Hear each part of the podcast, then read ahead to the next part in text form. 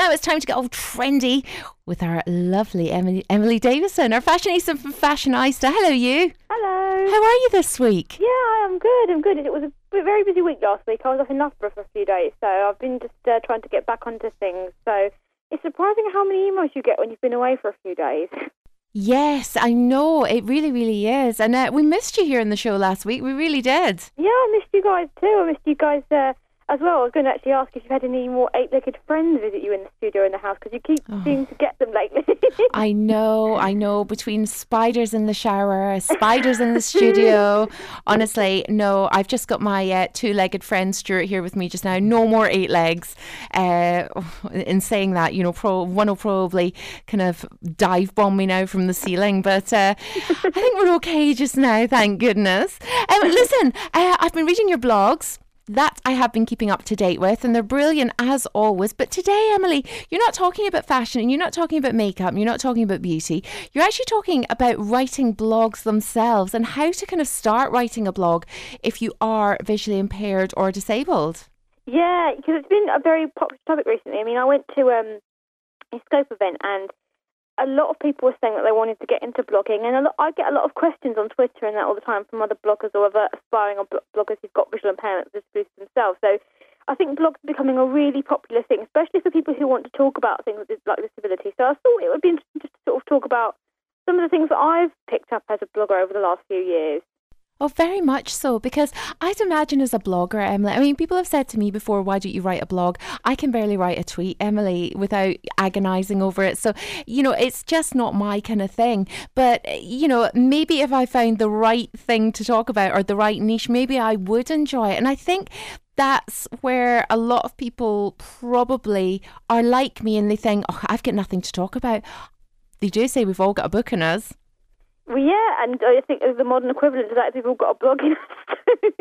I think everybody's got a blog and everybody's got an idea of something. I think, you know, if you don't know exactly what you want to talk about, try and make it quite open then. If you want to sort of have it as a space where you can write down your musings, whether you want to talk about your visual impairment or about, you know, the season or you want to talk about what you like, you know, just kind of anything. Just keep it quite open. But if, like me, you knew exactly what you wanted to write about, then you've got more scope to kind of think of a, a, name that kind of sums it up. It just depends, really. I think everybody's different. I mean, I know lots of bloggers who are visually impaired, and they have quite an open blog. Some of them write just about visual impairment.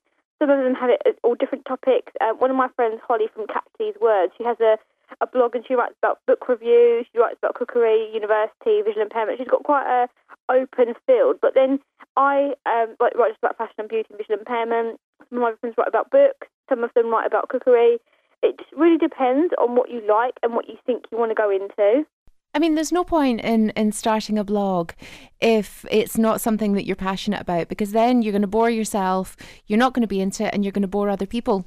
But I think the other thing is, Emily, you know, when you know if you write one great blog post and you get loads of people following you that's great but you know, you've really got to put some hard graft into it as well and keep up those blogs because you can't expect people to keep following you and to add to your followers or to be interested in what you're saying if you're not writing articles or you're not kind of writing interesting articles. So I'd imagine you have to keep maintaining that kind of, you know, uh, standard, that same standard of blog that, that, you know, people enjoy in the first place. Yeah, you do. You have you have to work hard at it. I mean, I think you know, it's a bit of a rumour or a myth that kind of bloggers have it easy and, you know, they get this and that and they don't have to work hard, but that's not the case. You do have to work really hard to maintain the blogs and keep them going. And also, it gets really difficult as well. You know, you have to sort of think of new things to talk about. Sometimes it can be really hard if you've only got one topic to write about. So I think try and have a mixture of topics you can talk about. So I don't just talk about fashion or beauty, obviously. I've got my visual impairment and, you know, I've recently opened up a blog about my eating disorder. So I'm going to start writing more about my mental health in the past. But I think it, you know you got to have some different areas you can talk about. Otherwise, you will get really bored, and you know you won't want to write it anymore. And if it's not fun, then why sh- should your readers have fun? If you don't enjoy writing the blogs, then why should you expect your readers to have fun reading them? So you have to really work hard at it, and you have to make it a space that you'd actually want to visit yourself and you'd want to read. Yep, absolutely. I mean, you know, for a lot of people, they might think it's difficult enough. You know, I've got my work to do. I've got, I'm having a busy day. I'm having, you know, problems with the kids, problem with the dog, problem with, you know, but sometimes that's actually a great vent in itself to be able to sit down and write and take you away from everything else that's kind of almost chaotic in your life and be able to put down your feelings on a blog. I suppose so long as you're not depressing people. Um, I mean, people can have angry rants, but they can be quite funny. Um, but I think when you go down the lines of, of depressing people, then that's where maybe it's time to call it a day. Yeah, and I think if you're if you're getting to a stage where you're kind of you're not enjoying it or you're not inspired, then you know you have to take yourself away from it for a while. There's nothing wrong with having a break from blogging. I mean, I've done it in the past as well when I've had a lot of things going on, or I've just not really been in the frame of mind to do it. So it's not anything bad with having a break, but I think you have to you know, keep that lines of communication open. So if you're going to actually taking a break, then just tell people that and just try and, you know, keep that social media conversation open as a blogger. But also, you know, if you want to get bigger and you want to sort of get a, a, a loyal following, you have to really network with bloggers and you have to sort of be supportive to them as much as they are to you. You can't have it just as a one-way system. You've got to sort of return the favour when they do something nice for like retweet something or they write a nice comment. You have to do the same thing for them. So it has to be very much a community effort with blogging. Well, exactly. And I think that's the great thing, um, getting to know other bloggers, um, you know, rather than feeling like you're in competition with them, you can all help each other out, I'd imagine, give each other ideas. And even, you know, if you're talking about from a visual impairment or a disability angle, you know, you can help each other with the technology aspect of things, I'd imagine. Yeah, yeah, definitely. I mean, there's so many great apps out there, and I mean, a lot of my blogger friends, like one of them called Luke Sam Snowden, he's a great blogger. He does actually beauty and stuff as well, and he loves good blush tools, so I love him. And he helps me a lot. He's given me some great ideas for apps and stuff. So some of the apps he's kind of told me about, I've actually kind of used in my own, you know, personal life. So he's great for that kind of thing. So I think it's really nice to actually have a community, and also, you know, if you want to sort of appropriate someone's ideas, or you want to sort of you know, use something and then just sort of say it and just, you know, link their blog in there. So if you've used, if you've made a blog post that's been inspired by someone else's work, then do the nice thing of actually like linking their blog because I think one of the most annoying things is when someone doesn't do that. And I think you have to really treat it like a community because you're all doing the same thing, you're all there together, and you have to sort of help each other out. So don't be in competition, but also try and be a, try and be quite a, um, quite a sportsman person. Try and have that kind of ethic in you when you're blogging because it actually really helps. I mean, I've got a great sort of network of followers, and it's all because I help them as much as they help me, and you have to be like that. Oh, I'd imagine. I'd imagine so. Now, what about actually setting up a blog in itself? Because, you know, we might have people listening today that are thinking, well, I'm blind.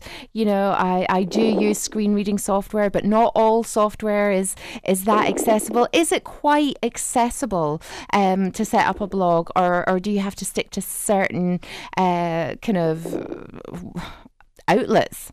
Well, I mean, a lot of people who are visually impaired use the blog WordPress. I think that's one of the most popular kind of websites for accessible blogs. I mean, obviously there's Blogger as well, which I used Blogger before I went to WordPress, I'm sure many of you know who've been following me from the early days.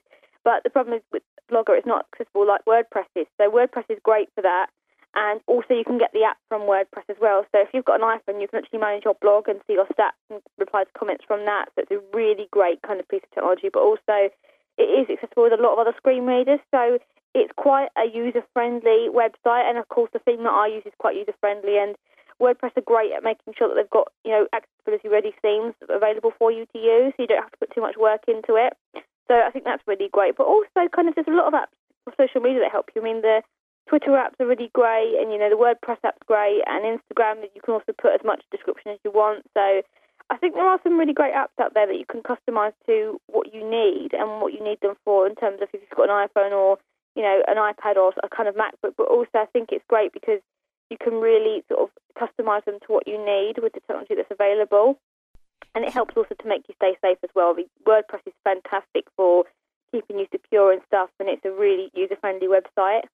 Absolutely. I think another important thing is, I mean, you mentioned there, you know, getting back to people. I think that's always, you know, if people are getting in touch with your blog, um, you know, I, am imagining that that's a big part of it as well, getting back to your followers so that they don't feel like they're, they're, you know, talking to the ceiling or talking to a brick wall. Um, you know, you need to have that, those lines of communication as uh, open as well. Yeah, you de- definitely. No, a, a, small comment doesn't hurt, or just kind of a, a, little conversation. I mean, obviously, I think followers understand that everybody's busy. I mean, I would be able to. I'd love to be able to have Skype chats with everybody who's asked me, and you know, have long, lengthy conversations. But I can't. You know, I don't have time. I've got my master's degree, but writing a nice comment, or you know, if they say, "Can you share my blog post?" then just do that kind of thing. I think just doing something to recognise them and just to say thank you is enough, and uh, it really has actually helped. And also doing Q and A's as well. So if anyone has any particular questions, letting them ask them you and doing like a Facebook Live kind of post if you've got a Facebook page, or doing some kind of you know Q and A on a YouTube or a blog. It's really great, and it kind of really helps to keep the online community going.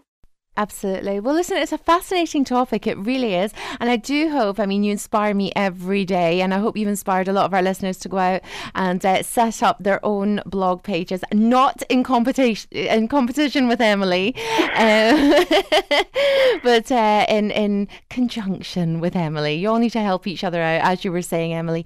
And uh, it's been fascinating talking to you, as it always is. Now, obviously, if anybody does want to go on and take a look at your blog post, there's so much going on all the time. What's what's the best way to do so? It's my blog address, which is www.fashioneyesta.com, which is spelled like F A S H I O N E Y E S T A.com. You can find me on YouTube under at Fashioneyesta, and I'm on Facebook and Twitter. And actually, come onto my Facebook page because I'm almost at a thousand likes. I'm 50 away, so come and join me, and you'll make my day.